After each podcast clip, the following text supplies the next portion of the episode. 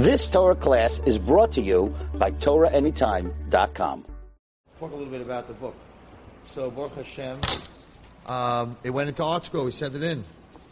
So we're, we're putting it together. They're editing it. And um, I'm really excited because it's really going to be. I'm very excited about my other book, but this is like, this is like halacha. Like, that's hashkafa, the other book. You know, Hakaras Hatov. This is halacha. Like, there's laws about kibbut of aim. Not everyone's going to like this book. But you got you got to know the laws. Then you, you got to keep them, whatever it is. So um, if you want to be part of it, again, I'll tell you again. Hold on, Pam gave me a whole thing. I got Tamaisa. I got to look at it. By the way, we started selling last week. Wednesday night was the first time I spoke about it. We're up to page 80. We're up to 80 pages. We sold 80 pages. Baruch Hashem. We have only 300 and, 358 pages altogether to sell. Once a page is taken, like last, yesterday, like at 12 o'clock, I was in the, I was in the office and someone called. They want Yom Kippur. That's a cool date to get. Right? So, Yom Kippur. So, okay, you got Yom Kippur. 20 minutes later, next phone call. Is Yom Kippur available? I'm like, nope. You can get every Yom Kippur. But you can't get Yom Kippur. Alright, let's see what Pam sent me here. Message. Not so easy in these nice, very smartphones that I have. They're not so smart. They're pretty smart. Okay, Pam wrote like this. 79 pages sold. And if you're interested in buying a page, it's L'olam Va'ed. Every time we print this book, it stays the same. So this is L'olam Va'ed. And what's the, what's the, um, reward for, what's the reward for Kibbut of? You're going to live long in this world and in the next world. Pretty cool. The only other mitzvah it talks about is Shiluach HaKan. Shiluach HaKan actually is not so easy to do because you have to find the bird and the nest and the eggs. Kibbut of Elam, Hashem. Whether your parents are alive or Chas they're not alive, still have the mitzvah of Kibbut It doesn't change. So she wrote me like this. What did she write me? She wrote me. So we sold 79 pages. If you want to buy a page, it's at info at ohrnaava.com. Ohrnaava spelled O-H-R-N-A-A-V-A dot com or 917, say it slowly, 444 7555. 917 444 7555 or Ohrnaava's number, which is O-H-R-N-A-A-V, 718-647-6228, extension 200. And we have girls in the office from about 5 o'clock till about 10 o'clock. And then there's a special Hakaras Hatov phone. That's the 917-444 number. If you call it, go straight to Pam. And, uh, once your name's in there, it's there. You want to pay it out, you can't pay it right away, whatever it is. The main thing is to get your name in there. And we're going to give these to school. So it's going to be like a, like a textbook. Alright. So I'm just randomly picking something out of the book. Randomly. Lesson number eight. We're going to start with a lesson. Okay? It's called Must I Wear a Sweater? Okay. So the quote is, it's a chesed to put one's parent at ease. It's a chesed to put your parent at ease. So if they tell you, please call me, they don't know who you are, call them. Just that they hear you and they know that you're okay. Does a son have to obey his father when he tells him to go to sleep? Or his mother when she tells him to put a sweater on before going outside? The Chuvas Maharik. So Rema in Yoreh De'ah, that's halacha. Right, so there is no obligation to please one's parents by obeying their instructions when they have no direct benefit from it. In other words, if your parent, there's a big chiddush, your parent's not getting a benefit from it, like your parent says, you should drink some water. But you're drinking the water, they're not getting a benefit from it. He paskins that you don't have to obey them if they have no direct benefit. Such instructions do not fall in the category of covered. To ignore them does not constitute a transgression of so, so, some of these things you're going to find in this book are going to be good for you. You'll be like, oh, I don't have to do that. And then some of them are going to be like, oh, oh man, I have to do that. Going to go both ways. Every page is going to go, you're going to go both ways. But that's, that's those are halachas, okay? So you're not ignore, if you ignore them, by, not ignore them, but you're not drinking the water, then that doesn't constitute a transgression of moral of an aim. The commandment that we should do anything disrespectful to our parents. However, there is no question that it is a chesed to put one's parent at ease, and doing so might also be a fulfillment of kibbutz of aim. The rush is of the opinion that to ignore a parent's instruction in such situation is a transgression. So there's a machlekes between the Chuvas Maharik, it's very lumdish, this book. It's not just a, reading book.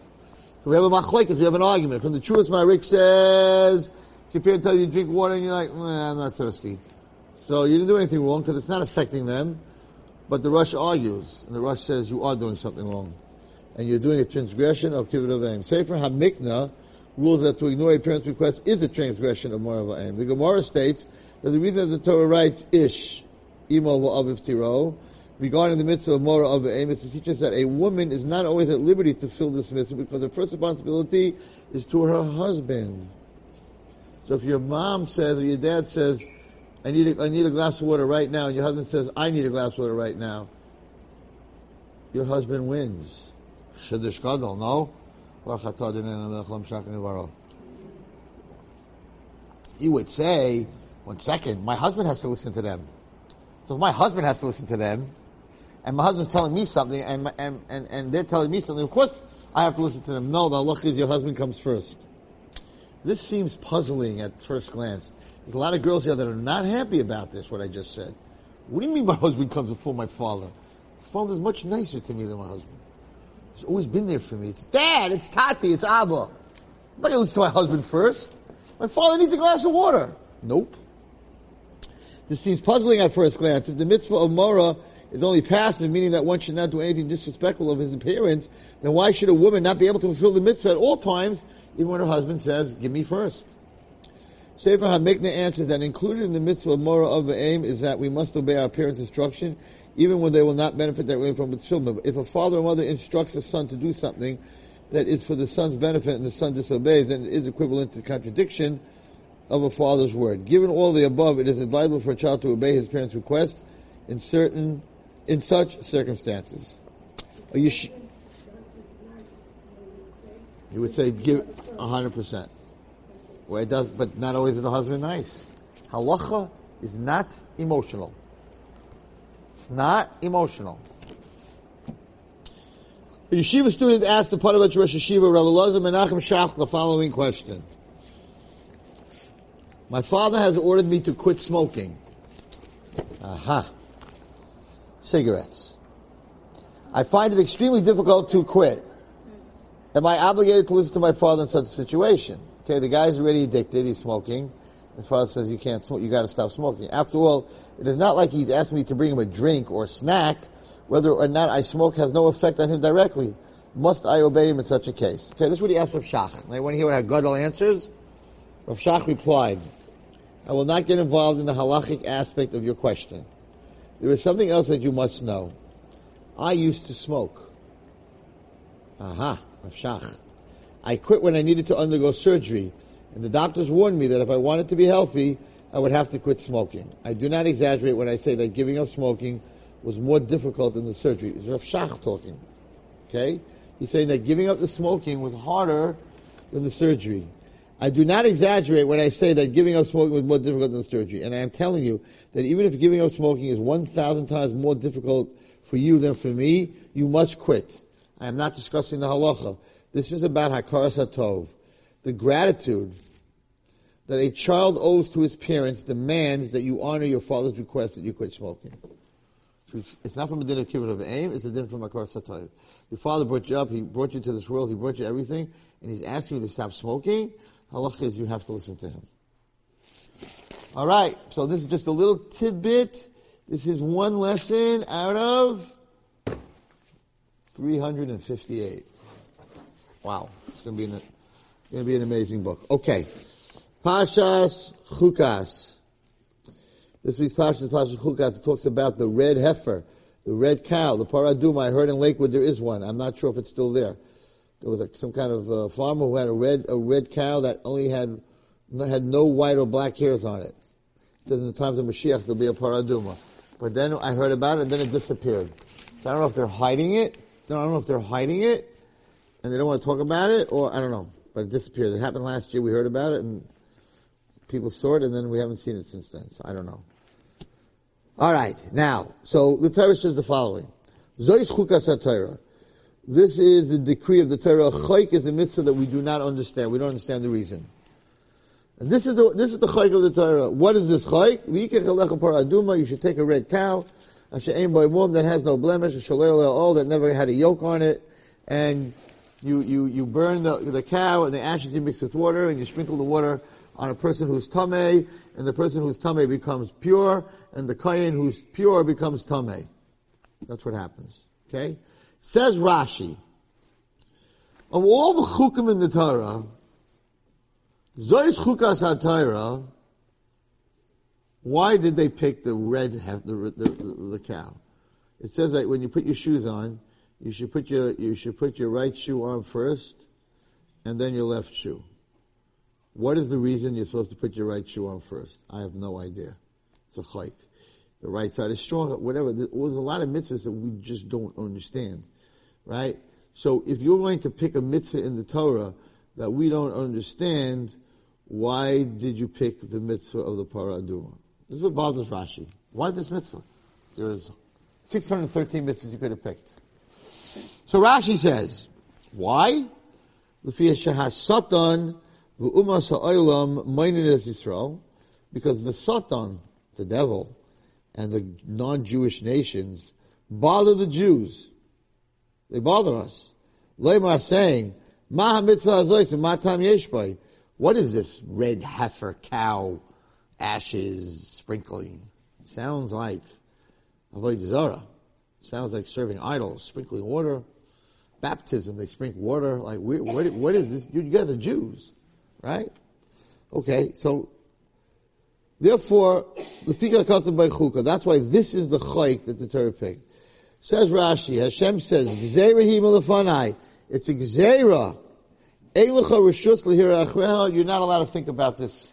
You're not allowed to think about this mitzvah. Hashem says, Gzeira. I don't want Wallerstein thinking about it. I don't want any girls thinking about it. Could you get Ruth a glass of water, a cup of water? Um, I don't want anyone to think about this mitzvah paraduma. So the question is like this: Of all the girls that are in this room, of all the people that are watching, did the Yetzer Hara ever bother you about the paraduma? Sneers, not talking to boys, uh, everything the HR comes to tell you to bother you about. Did you ever sit home at night, all of a sudden you have this thought, what's up with the red cow? What? It's not? Right, so he doesn't bother you about it. Right, so, so what is Rashi saying over here? The Torah is forever, like for us also. So like, what are you saying here? And I deal with non-Jews in business all the time. And their number, what's their number one question to me? Number one question. Why do you wear that? They all ask me the same question. Why do you wear that hat on your head? Anyone here know why? Why do you wear, you know, yarmulke's not in the Torah. Let's say you have to wear yarmulke in the Torah. Because when you have something on your head, you realize there's something above you. So you have a kippah, you always think there's someone above you. How come girls don't have to do that? Girls cover their hair because here attracts men. It has nothing to do with kippah. How come all of you don't have to wear kippah? You ever think about that? How come I have to wear one, you don't have to wear one? I'm saying this for 20 years since Onava opened, because you are much holier than we are. And we are creatures, men are creatures of gaiva, of being big shots. So God has to remind us, hey man, uh, I'm above you. Right, relax. Girls are not big shots, most of them. So girls don't have to wear yarmulke to remember Hashem. They remember Hashem. Why? That's why you say She'asani Kirtzono. And I can't say that. We talk about this all the time. So you don't have to wear yarmulke. Me, everywhere I go, anytime I sit down, why do you guys wear that? Then they ask, um, Shabbos is number two. Like, what's the deal that you can't flip out a light? That's not really, like, really work. But the number one question is the yarmulke. Shabbos, you can't take a bone out of fish. What is that? What's that all about? Mikvah, Taharas Mishpacha. No guy in 41 years of business ever asked me, you know, I was reading the Bible. What's with the red cow? So what's this Rashi talking about? Thank you. But that's not what Rashi says. Rashi says, I'm telling you this mitzvah because Goyim and the Satan are going to bother you and say, what's up with this cow? And it seems to be bothering Hashem a lot. Because Hashem is saying, there's no, it doesn't say the, it doesn't say anywhere in the Torah that you cannot think about the mitzvah of tzitzis, tefillin, tznius, Shabbos, sh- shotness, anything. You're allowed to think about it. You're supposed to think about every mitzvah. Gezerah milafanai. Hashem said, I'm making a gezerah. You're not allowed to think about the cow. Why not? What's going to happen if I think about a red cow? So you're absolutely right. What's weird? What's different about this mitzvah than any other mitzvah?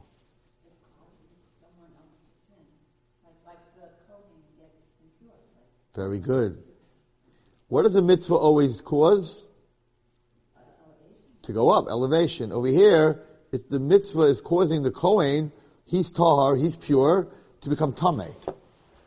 So he's doing a mitzvah, and logically, if I can make you clean and pure, how could I become impure? If I'm impure, how can I make you pure? So if I, if I give you half a glass of water, I have to have water. So I'm making, I'm the client, and I'm making this guy pure. How can you make me impure by me making him pure? It doesn't make logical sense. So what's Hashem? Why, why can't I think about this? Because this is the number one question that the Satan bothers every girl and every guy in Klal Yisrael, and, and the Goyim are bothering us to this day, and that is, Tzaddik viraloi. The good guy gets punished, and the bad guy gets rewarded. The good guy is the Kohen, he becomes Tameh. The bad guy is the guy who's Tameh. He becomes Tahar. And it's Tzadik Baralai and Rosh Hashanah.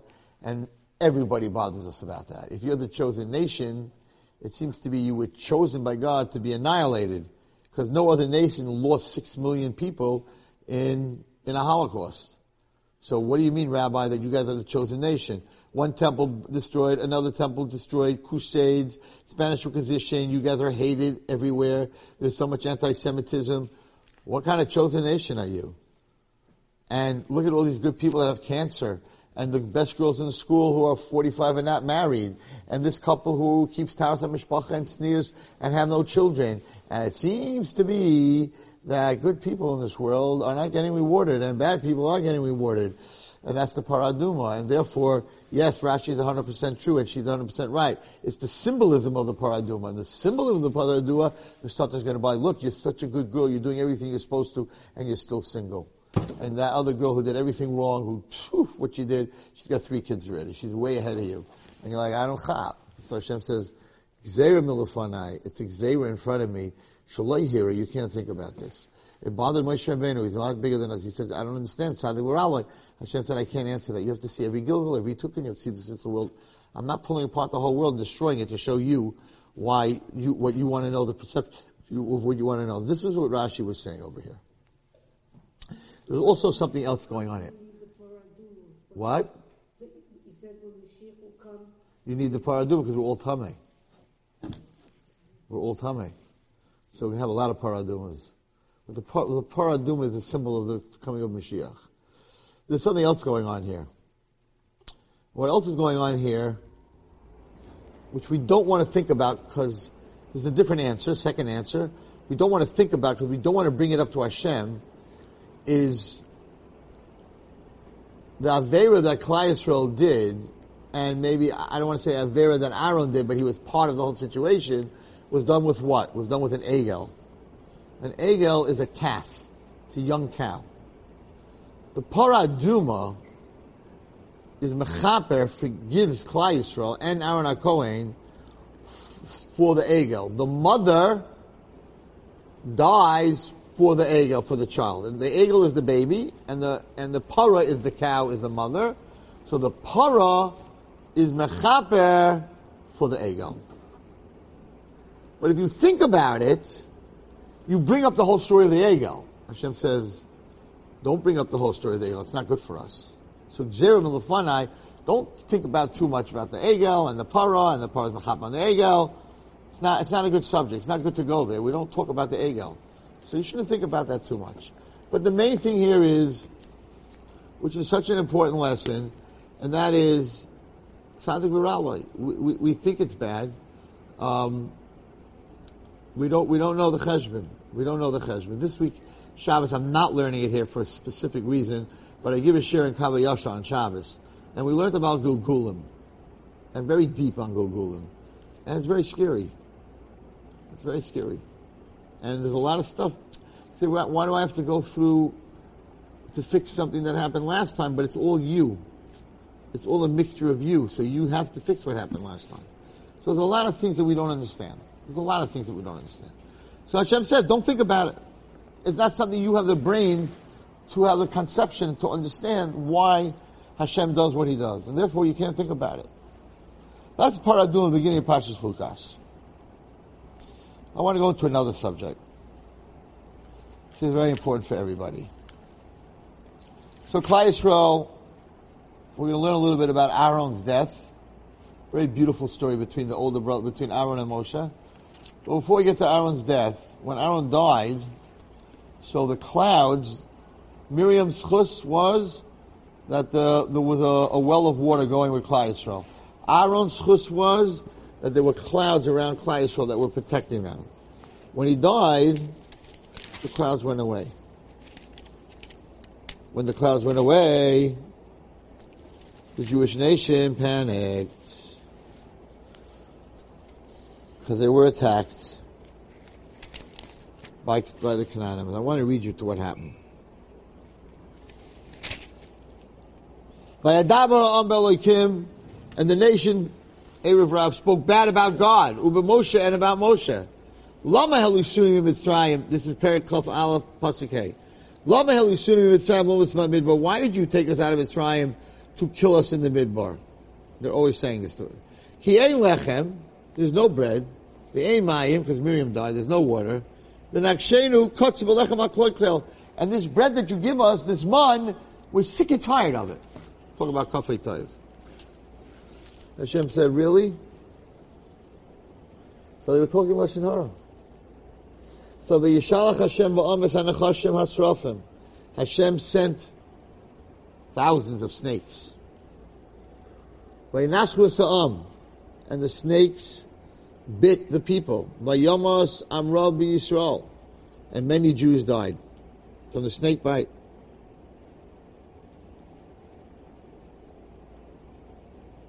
Anyone here can think about why specifically snakes? Why didn't Hashem send lions? Because what?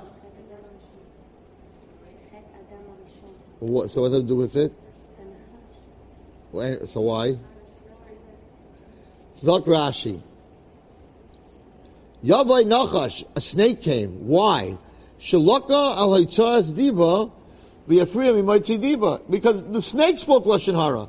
The snake spoke Lashon Hara and told Chava, Hashem only told you not to eat from the tree because he doesn't want you to be like him. So the snake was punished by the tree, he lost his legs and he eats the dirt because he spoke Lashon Hara. So now that Klal Yisrael was speaking Lashon Hara, Yavai Nachash, the snake came and bit everybody because that was his Avera. Mida Keneged Mida. So people started dying. So right away, when things go bad, what do you do? You run to Moshe Rabbeinu. We sinned. Hashem. We spoke bad about God. Ubach. And we spoke bad about you. Hashem. Please, daven to Hashem. Get rid of the snakes. You did that for the Mitzrayim. You daven to Hashem, you get rid of the frogs, you get rid of the lice, you get rid of the arov. So do it for us. And what does Moshe do? Moshe Moshe Beno davens for us. What happened when Moshe Rabbeinu davened when when the Mitzrayim were having the Makkah? What happened? The Makkah went away. The Makkah went away. Not here. That's not what happened here. Moshe Rabbeinu davened to Hashem, and he said, "You have to save the Jews." Hashem didn't make all the snakes go away. No, Hashem said the following. And it's very important to understand why. Asay saraf, make a figure of a snake, and make it out of copper. Shel al nes, and put him on a stick, on a pole. Put a snake, a copper snake on top of a pole. When he go a nosh and anyone who got bitten, already got bitten, look at the snake, the copper snake, you'll live.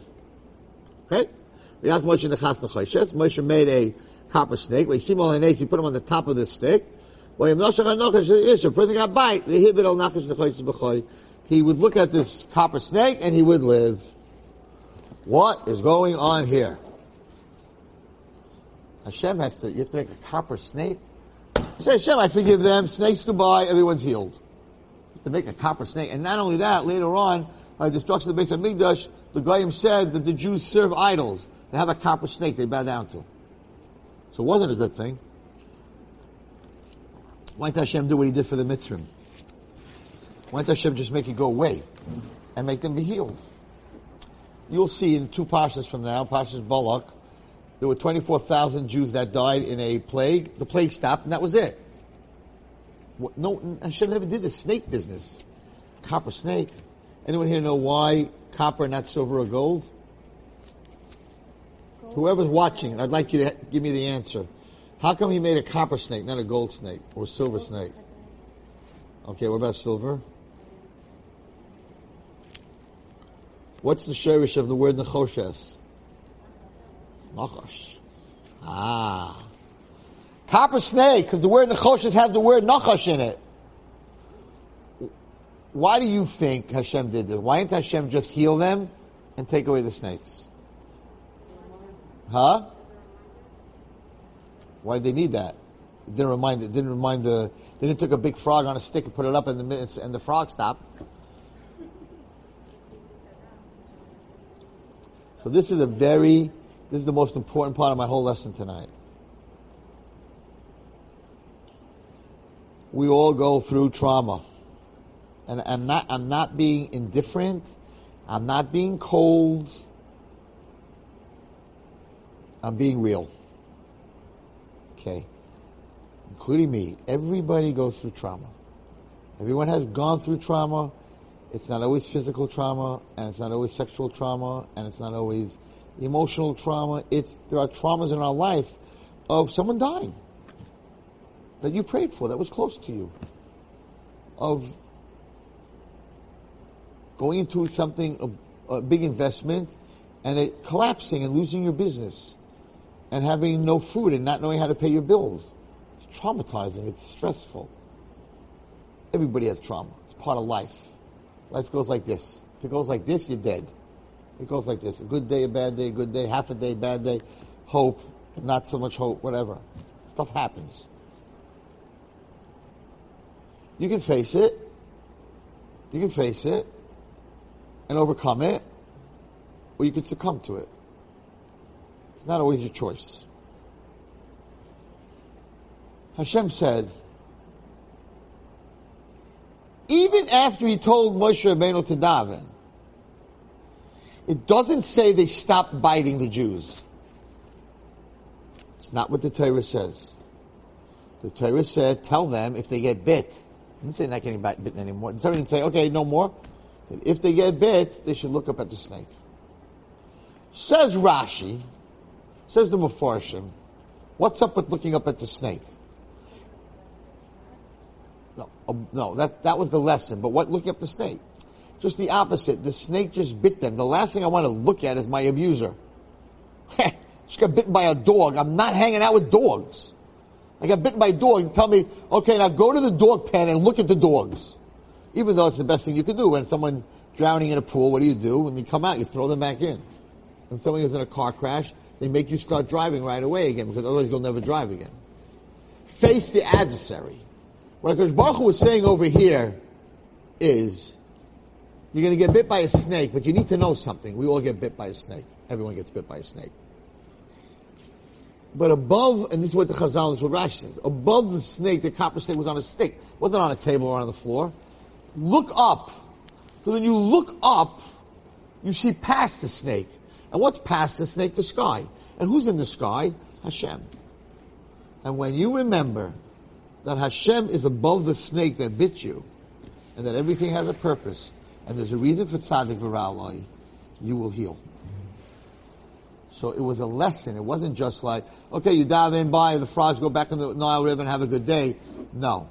Hashem was teaching us. Now, a lot of people are going to say, listen, don't tell me if I got abused that I should start davening to Hashem. Like, come on. Like, Rabbi, you, you, you understand what you understand what I went through? Yes. And it's up to you to do whatever you want. But a lot of people have gone through a lot of pain and they're very close to Hashem and they march on. And they march on. I went to a shiva where, where a woman lost, where a woman lost a child and she was giving chizuk to all the people that were there. And I was like, come on. And yeah, she was. She was like, I had a matana, Hashem gave me. Imagine if Hashem gave me something special, and he took it back a week later, but he let me have that something special for a week. It's amazing. I was sitting there like, come on, you gotta get real. She was real. People who are very close to Hashem have a different outlook in life. It's just the way it is. Can everyone be able to do that? I can't tell you yes. I know those who do not get, listen, we went through a Holocaust. There are people who came out of that Holocaust stronger in Emunah than anybody, and there were people in that Holocaust who said, Hashem, how could have you turned your head from us? I'm out of here. And there's no one to judge. Any, any Jew that has, that went through the Holocaust is sitting in the highest place in the world. They went to Gehenna. Where are they going to put him in Shemayim? Gehenna, Gehenna is nothing compared to the Holocaust. So, so we can't judge them. There's no judgment. They're all tzaddikim, but there are those who came out stronger and built Klal Yisrael, and we're all here today because they're the ones that, that, that came out stronger. There was one that used to speak here. He was amazing. He went through, I don't know how many concentration camps, and I said to him, aren't you angry at Hashem? He said, no, six million died and I didn't. Must be God had a reason for me to make it.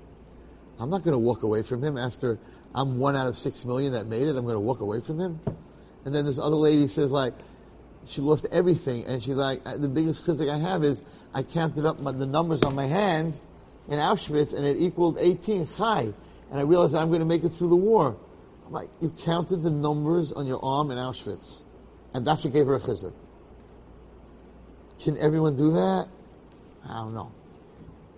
Everyone could do it, but can you really do that? It's very hard.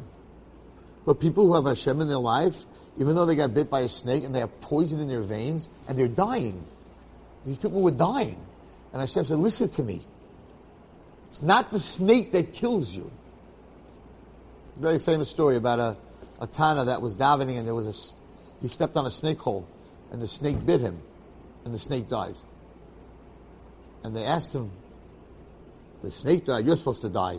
And he said, Lo it's not the snake that kills you, ela it's the sin. And if you don't do sins, the snake can't kill you. We're, we're, we're going to learn this inside, and we're going to read an unbelievable Me'am Lo'ez on this.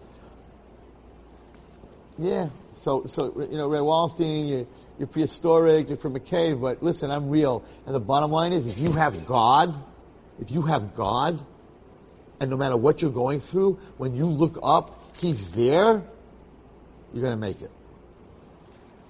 You're going to make it. Torah's telling you here. I'm not telling you you're not going to get bitten.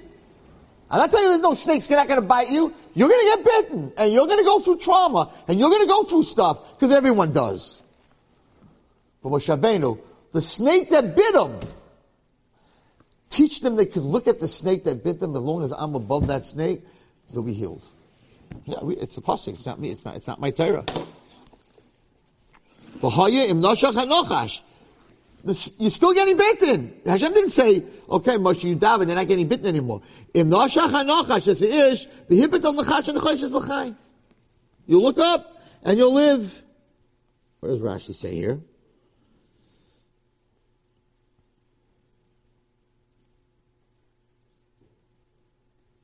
Okay, Rashi says the whole Nechosha thing, Kara Nachash, V'ani Oseno Shal Nechosha. Since it's called a snake, I'm going to, I'm going to make it out of copper. Me'am Lo'ez says, how did it work? How did it work? How did it work with the snake?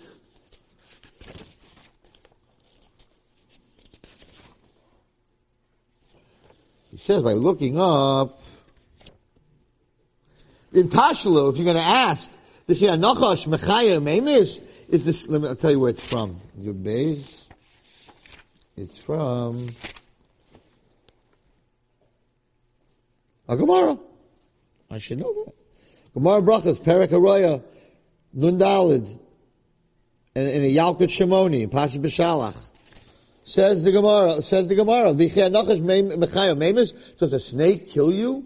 will let you live. Ela kol zman she'yineim shall Yisrael kluyus l'shamayim. As long as Klai was looking about Shamayim, umavakshin rachmim, and we're asking for for pity. Because the nachash was on the stick. Then their hearts turn to Hashem to give them rachim. And they saw the snake that Moshe Rabbeinu commanded them to make. He didn't make it on his own. So he says even better. He says when he looked up and he saw the sky, he said, I didn't have Avera, so he did Shuva, and he asked for Rachamim. When a person asked for Rachamim, Hashem made a miracle because they were bitten by these snakes. we Ripa Oisam, and they were, and they were, and they were healed. So he says it was a double nays because the Chachme Refuah the doctors say she'adam shenashkai that a person who gets bitten musukin the worst thing he could do is to look at the thing that bit him. So that's going to kill him. He says that, the, that if you if a kelev shaita, a dog that has rabies, bites you, in mistaka b'mayim, if you're going to look into water, roya dumya shel klavim, you're going to see a lot of dogs in the water, and you're going to get scared. Who makes you're going to die? So the Gemara says, Mi shenachshu kelev shaita, a person who's bitten by a, a wild dog, a wild animal, He's not allowed to drink water in a vessel that he will see reflection in the vessel because he's going to see a dog and he's going to kill him. He's going to kill him. That's what happens with a wild dog. Yeah, you got you gotta you gotta you gotta face your adversaries. You gotta you gotta face your ghosts. It's not easy. You got to face your stuff. You got to be able to sit at night and and say like, what did I do today? What did I make someone smile today? Did I do a mitzvah today? Did I help my mother today? Did I do something good today? And if you didn't, don't get all depressed, sit on the floor, start crying. Say, okay, tomorrow, mitzvah Hashem. I'm going to write this down and what I didn't do today, and I'm going to have a checklist tomorrow. I'm going to make one person smile. And maybe that person will be me. Good enough. Make yourself smile. It's also mitzvah. It's a mitzvah of a chaybehem. There's a mitzvah in the Torah to live. It's a mitzvah in the Torah to live, to be happy. To make yourself smile It's also a mitzvah. I'm talking about it on Tisha B'Av. You should love your friend like yourself. If you don't, if imagine you hate yourself, so the Torah is telling you to hate everyone. I should love my I should love my friend as much as I love myself. And if I hate myself, that means I should hate them. So the first person you need to get a, a, a relationship with is you. That's the hardest person in the world to have a relationship with. You know why? Because no one knows you better than you. So you go to a therapist and you fool her. she thinks she knows me. But I didn't tell her the other half of the story. You're fooling the whole world. You can't fool yourself. Because you know you exactly, you know what you did. You don't need someone to tell. People are like, well, you know, you were Makubal? I'm like, why? Can you tell me what I did wrong when I was younger? I'm like, you know what you did wrong. What do you need me to tell you what you did wrong for? People came to Rabbi Gamliel. I was there when this girl came to Rabbi Gamliel. I brought her for a bracha. She says, Rabbi, do you read palms? My Rebbe, she asked my Rebbe if he reads palms.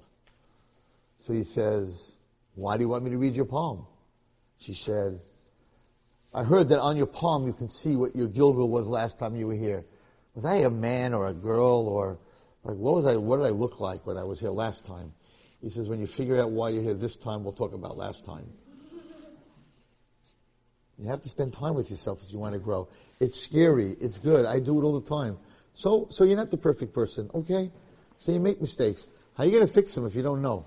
So we're very busy. Facebook and Snap and WhatsApp, and I have to see. She, oh, look at me! I'm peeling potatoes. And now, look at my baby. Eh, hey, look, say hello, baby, to everyone. And all you sugar women are running around out there watching other people's lives all day long. all day long. Follow her. Follow her. Nobody has like follow the Torah. How come you don't have that on your Instagram? Follow the Torah. No. Follow Miriam. Follow the Shekelmacher. Follow the dietitian all day long. You ding, ding, ding. That thing rings. You're following everybody. Everybody you're following, but yourself, you're not following at all. Maybe you should take your smartphone because it's so smart and follow yourself the whole day. And then at night, watch what you did all day. Watch how much time you wasted following other people. You'll be look, watching yourself, watching other people. You'll realize you're a Meshuggah. You'll be like, what am I doing? Oh, look at my baby. His first step. Some, some girl, what does she have to do with you? Right? Look, I'm frying potato pancakes. And she got, I got 3,000 followers watching me make pancakes. Because they're not carbs. They're not carbs. So watch me make pancakes that are not carbs. Now at that night, you're going to watch yourself watching everyone else, and you're going to think you're a Meshuggah. Because you don't watch yourself. Everyone's scared, scared of themselves, scared to know what they're doing. You can't grow. You can't grow by watching everyone else. You become a nobody. You become a follower. And how does someone have 10,000 followers? Because nobody is busy following themselves. They're, nobody's busy leading. Everybody's following. What are you following? Do me a favor. Do this tomorrow. You're gonna, you're gonna fall off your bed tomorrow night laughing. Watch yourself, watch everyone else. Film yourself, take two phones, film yourself watching everything that you're watching. Yeshiva world, yeshiva not world, not such a yeshiva world, right? All the other things you're watching. And at night, you're going to watch 12 hours of how you spent your day. And let me know how it goes next week. You're going to fall off your bed. You're going to be like, who is that silly girl watching everybody else and wasting their time when they could help their mother, they can make an old person smile, they can make a little child smile, they could tutor a little child, they could do a lot of different things. They could pick up some garbage in the street and make New York a little bit cleaner. They could daven to Hashem. They could spend two minutes davening to Hashem and connecting to Hashem. And then maybe if you got bit by a snake, you'll be able to handle it because you'll be looking the snake in the face. But above that snake you're looking at, there's Hashem. Think about all the trauma you went through in your life, and you have big kindness to Hashem. How'd you let me go through that trauma? I cannot answer that question. That's the first Rashi in this week's Parsha. I cannot tell you tzaddik v'raloi, right? Everyone is good people and they do good things and everybody has, suffers and I'm not here to answer why because I don't know why. Because I'm not God. I don't want to be God. It's a tough job. When everyone's doing well, they take credit for it. And anything, and in the minute something happens, it's like, why, God, why'd you do that to me? When someone dies, everyone's like, God, why are you killing people? When kids are born, no one says, Hashem, why are you, why are you bringing these little cutie kids into the world? They're so cute. Nobody ever asks that. Nobody ever says that. Nobody says, why Hashem, why are you so good? Why was today a beautiful day and the sun was shining and there were flowers and birds and, and, and, and I had a great dinner tonight and I, I could taste it between cold and warm. And God, this, this invention you made, that water, when it goes under 32 becomes an ice cube, that is sick. That is amazing. This is amazing. It was 90 degrees outside today, and you made this miracle that water, when it's under 32, I got ice in my cup, and I got warm water, and I pour it in, and it becomes cold. So if I want warm water, no ice. I want cold water, ice. I want hot water, put it on the fire. Whatever I want, I can have. Whoever said that to Hashem? Why are you so good? Nah. Who wants God's job? When things are bad, God, how'd you do this to me? Things are good, I did it. I, I, I made all the money. I'm, I'm I'm artistic. So we need to spend a little bit more time. This week's Pasha is so powerful. This snake, and you know how powerful it is, everyone? Anybody here in the medical world? Anyone sitting here? So if you're in the medical world, they wear white coats, right? On the white coat, there's an emblem for doctors. You know, on the emblem, there's a stick with a snake. What, what is that? It's this week's Pasha. I promise you, you can you can you can ask what is you can ask what's her name, yeah, and then you can watch tomorrow night how you ask Siri, right? Instead of doing looking it up in an encyclopedia, you can watch yourself say hi Siri like she's a real person. Like who am I talking to, right? And I I told you I ever tell you the story the the first time I heard Siri. I'm in L.A. You know I have this. My, my I don't have Siri. I have Chaim. I ask Chaim. Okay. but I don't have Siri. But I, I, this is a true story. I'm in this one of my Talmidim's car in L.A. You know L.A. right? It happened to have been a two-door Corvette. And We're sitting in this two-door Corvette, the top down. I'm in L.A. I'm like, this is so cool. It's like the first time I'm in L.A. Right? And we're gonna go drive through Hollywood Hills. He's gonna show, he's gonna show Rebbe Hollywood Hills and all the expensive places. And he has this phone. I guess it was the iPhone 1, 2, I don't know, whatever.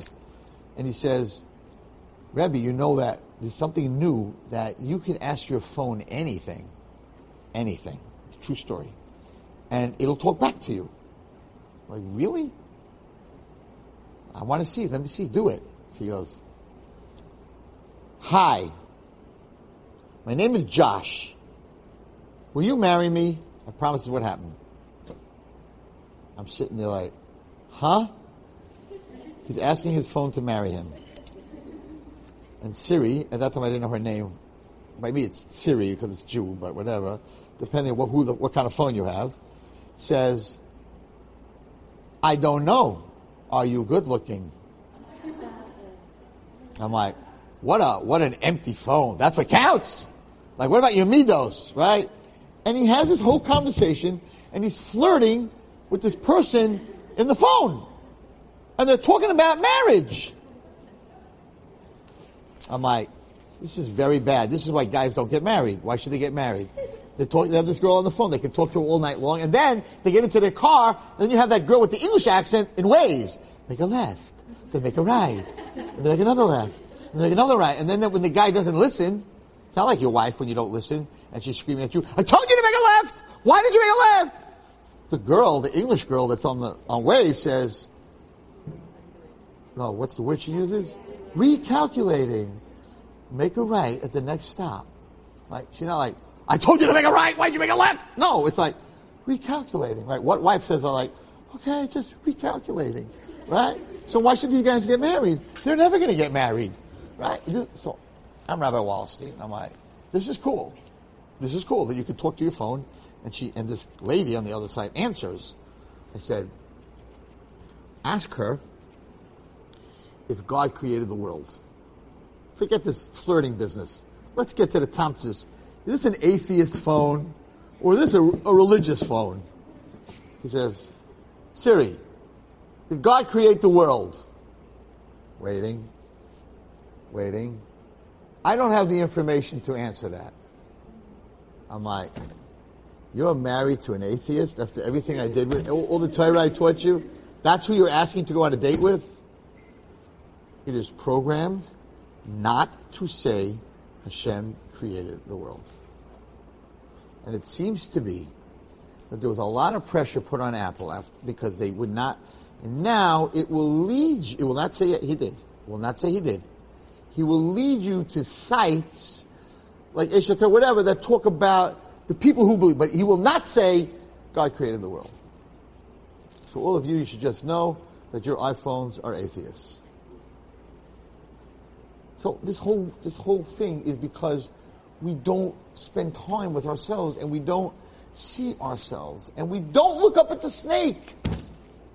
And we don't see that behind everything I went through and behind everything I'm going through. Baruch Hu, I'm looking up past the snake that bit me. I got poison running in my veins. I'm in pain. I'm hurt. I'm dying. I'm dying.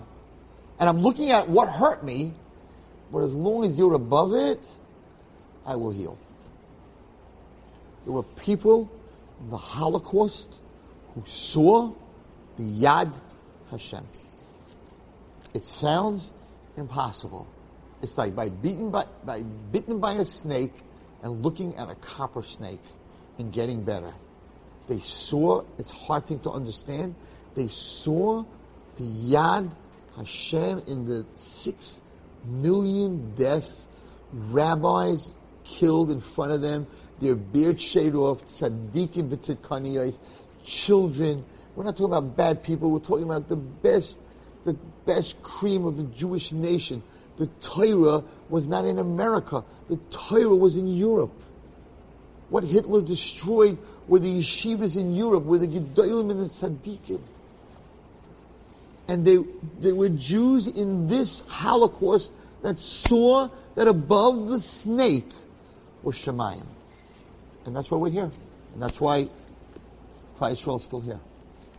And that is this, this week's parsha. It is such a lesson. Hashem didn't say the snakes are going to stop biting. Hashem said, if you get bit by a snake, I'm telling you what to do. I know we need therapy, and you are walking. You can't just get up here and tell people who go through trauma that they should just get close to Hashem because it's not going to work. Honestly, if we could really do it, it sure will work. But it's very hard to do. And therefore, yes, I'm not talking against therapy and all that, but at the end of the day, the non-Jews in addiction, the non-Jews in addiction, in all addictions, the holy book, the holy book, in every single group that gets together, whether it's NA or AA, the holy book, the first or the second says, you must, to heal, you must believe in a higher power. Goyim, not Jews. You must believe in a higher power. Whatever that higher power is, want to call it Hashem, want to call it God, whatever you want to call it, you must believe in a single higher power or you cannot heal. AA. It's not Torah. It's not Yeshiva. It's not Rabbi Wallerstein. It's not Gedolim that wrote it. Maybe Gedolim in addiction wrote it. But in their 12 steps, you cannot heal unless above the copper snake is Hashem. Not, I'm not saying this, they're saying it. And AA is, has a very big following. And in the medical world, the symbol of healing is the copper snake on the, on the stick. That's the symbol. Comes from this. Comes from here. Go, every doctor has it. Comes from this parsha. The snake, because the, the first time in the Bible that you see healing, physical healing, actual healing, right? Outside of Moshe Rabbeinu's hand from leprosy, because that was a miracle, but actual healing is the, the, the copper snake. So that's what they took. So they see it. If AA sees it, and NA sees it, and SA sees it, and OA overeating, and they all see 12 steps. And in those 12 steps, when they go through the 12 steps, there has to be a higher power. How can we not see it? So it's not, it's not like Ray Watts is going to, like, oh, you, you, get close to Hashem and you got abused and everything's going to be okay. They're saying it. There's other steps. There's 11 other steps. But one of those steps is recognizing there's a higher power. Because if you don't recognize there's a higher power, you ain't getting better. Because there's no higher power, then why did this happen? Just random? Just things happen random to me? So then I'm in a lot of pain. Because it didn't happen to her, it happened to me. So I have bad luck. I'm living in a life of bad luck. There's no reason. There's no rhyme or reason. There's no Gilgul. There's no tikkun. There's no reason for this. There's no reason for the shot. I went to the doctor. He just gave me a shot in the needle. Why'd you give me a shot? I don't know. I had nothing else to do today. Ooh, that shot hurts. You tell me I'm giving you a shot because I don't want you to have the measles, and I just gave you a measles vaccine. Okay, thank you. Did you give me a shot? Why do you give me a shot? No, no reason. Just every eighth patient that comes, I give a shot. But I'm not sick. Doesn't matter. You're number eight. You're you crazy? Right? So if you believe in a world of randomness, and I don't believe in Hashem, and I'm an atheist, so I just, I just have some, someone just got cancer, someone just didn't get married, someone just got into a car accident, someone just died, just for no reason. That's the, that's the life they live. Yeah. Random, number eight, you're dead. Every eighth person on this highway is dead. You can't live like that. This week's Parsha, this is what, this is so important in life. Okay, we'll end with a story. So everyone knows the saying, no good deed goes unpunished. The nicer you are to someone, the worse they treat you. There's such a saying. I hope you've never experienced it. It hurts. It hurts when the people you help end up throwing stones at you. See, like here's a, here's a cherry pit. When when it's time to throw stones, just throw the pit. So so you want to tell you where this comes from. Where does this come? Everything comes from the Torah. Where does this come from? That no good deed goes unpunished. So he says he says a fantastic story here. I want to read you the story. There's another story, Mitch which I'll I'll I'll the next share that I give, we'll talk about it. But I want to read you the story. So first of all, I want to read this to you. Very important. So Me'am Lo'ez says the following. Eladu, you should know. Shekol harafuas b'yidei HaKadosh Baruch Hu that all medicine and healing comes from Hashem. There ain't no klab It's not at all in the hands of a human being. Ella, but pa'amim Sometimes Hashem sends the refuah through a doctor, he's the messenger. That Hashem puts in his head or his heart that this is the refuah that you need. And sometimes Hashem sends it straight without a doctor. I have no benzel there. What's the difference if it's through a doctor or not a doctor? So a doctor, Ruth, this you're going to like. You say this over the Shabbos. A doctor has permission to heal because it says in the Torah, "Virapo yirape," and the doctor will heal you.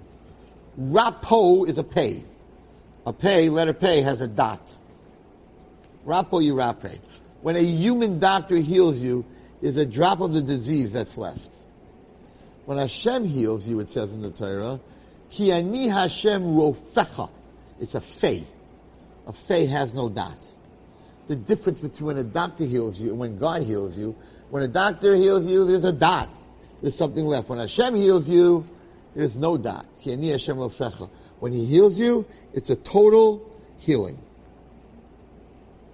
And we know, we know, in many cases when that, when they do a, experiments and they give half the people a placebo, which is fake, and a real one, sometimes the people who get the placebo get healed. But there's no medicine in it. It's fake. Because they think there's medicine in it. So how does that work? There's no medicine in it. And the answer is, really nothing works. Nothing works. It only works because Hashem wants it to work.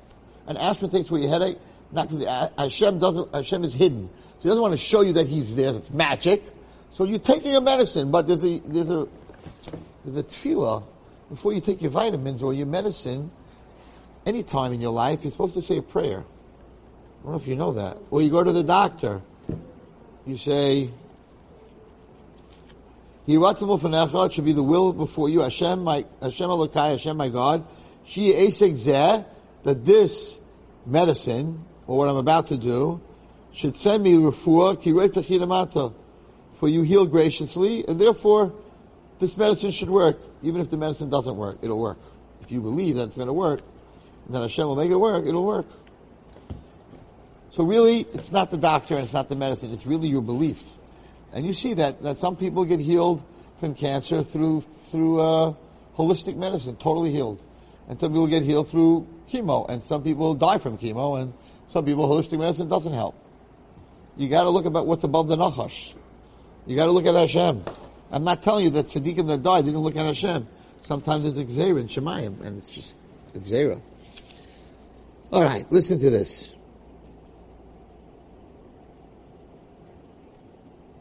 He tells the story about a lion. And this is where we learn no good deed goes unpunished. Adam the Baba. There was a story. We'll finish with this. There was a story with a person who was going from Israel to Bavel to Babylon. He sat down in the grass to eat. Rosh Tziparim. He saw two birds. They were fighting, and one bird killed the other bird. This one bird that killed the other bird went. And it cut off a piece of grass. For some and he put it on the bird's wings that died. And all of a sudden the one that died got up alive. Magic grass. Oh, this is a good way to make a lot of money. Imagine putting grass on dead people and they get up. It's amazing. There when he saw this, he took from this grass and he filled up his pocket, his, his wallet, his, uh, his bag, that he could go back to Eretz Yisrael and do Mechayim Esim.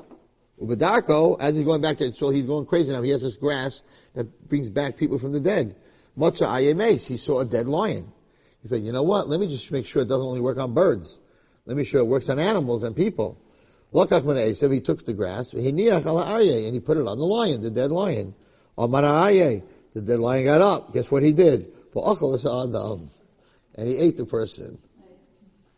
No good deed goes unpunished.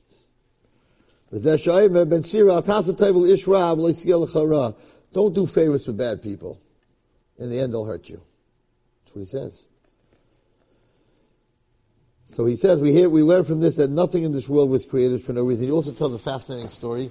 The story from the Gemara that there was a, uh, the first time I ever saw a scorpion, I was in Eretz Yisrael now, and I went up to the Golan Heights, and I, there was a scorpion on the road. Everybody was stopping to look at it, crossing the road. It's a really scary looking little thing, scorpions. And they, they bite you, you're done.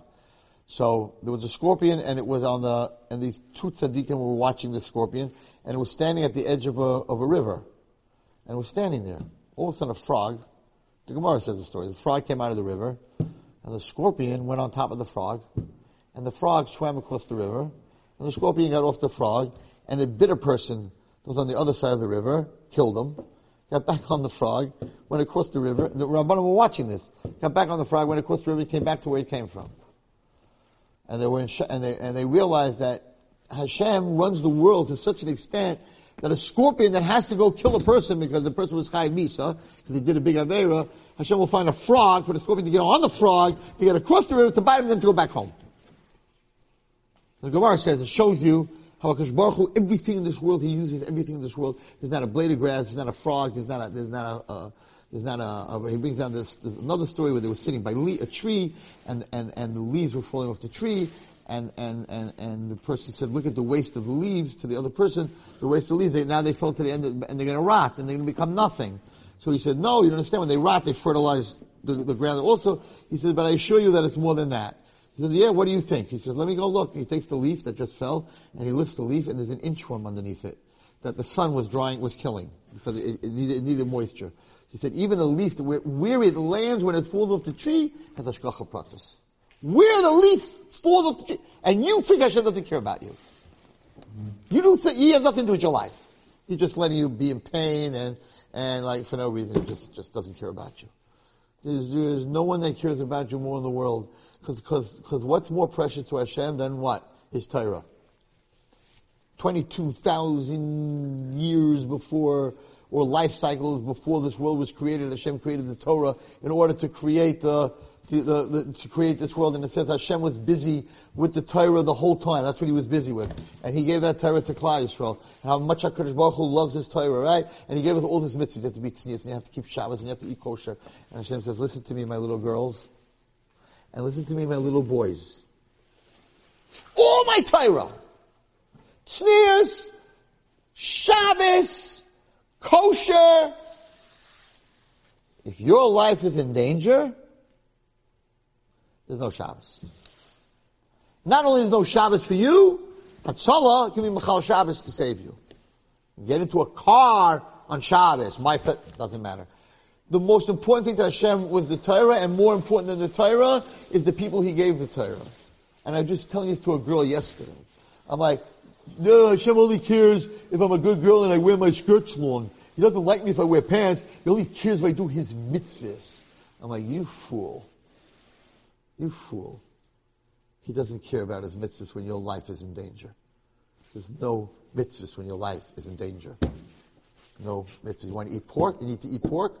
If a pregnant woman, pregnant woman, she doesn't, she didn't give birth to the baby, in the Beit Hamikdash, where a Yisrael cannot eat a korban, says, I just smelled that meat and I feel I am having a miscarriage. I need a piece of that korban's meat. We have to give it to her. It's not her, her life that's in danger. A baby that we don't see yet. We have to save that baby. I don't understand that God says that every Jew, every person, your life is more important than my Torah. Even the three cardinal sins of Avodah Zarah, Gemilas, and, and, uh, uh, Avodah Zarah, and, and Gilei right? And Shefichas Damim, you're supposed to give up your life for Hashem, but if you don't give up your life, you're not Chayim. So if someone puts a gun to your head and says, you're not wearing skirts anymore, from now on you're wearing pants, or you're not even wearing pants, well, they're going to shoot you. Torah says, don't wear pants, don't I don't want to say don't wear anything, but don't, you don't have to do it. Do whatever you have to to save your life. I, the story of the girl in Morocco, who people go in Fez, who the, the prince or the king wanted to marry her and she was very beautiful. She was a Jewish girl and he said, I'll give you anything to be my queen. And she said, absolutely not. And he said, if I don't, if you don't marry me, I will drag you through the streets of Fez until you're dead. Because she was very beautiful and your skin will get ripped off your body until you're dead. And she said, so be it. And she took her dress because she realized that when, they, when they're going to tie her to the horses, and that's how they used to kill people in a very, very terrible play, way. And they, she realized that when they tie her to the horse, and the horses are going to run on the street road, and she's going to be slept on the road till she's dead, that her dress is going to be pulled up. So she took hair, hair pins that you put through your hair, and she stuck them through her dress into her thighs. So that the dress was stuck into her thighs, and that's how they pulled her through. Her dress never got pulled up, and she died, and they pulled her through the streets, and she's buried in Fez, and it's a very big thing if you go to Morocco, to go to her kever and daven. Did Hashem demand that from her? No. That's what she wanted to give to God. Very famous story. Anyone here know her name? Nobody ever went? Um, Google it. But yeah, she was a big tzaddik and she gave it up, and she gave it up, but she wasn't asked to do that. So, uh, right. And she has a big kever, and men go and cry there, and people go and cry there, and they daven there. That's what you're worried about? They're, they're pulling you through the streets till you're dead by, by, by wild horses, and you're worried that your skirt's gonna run up?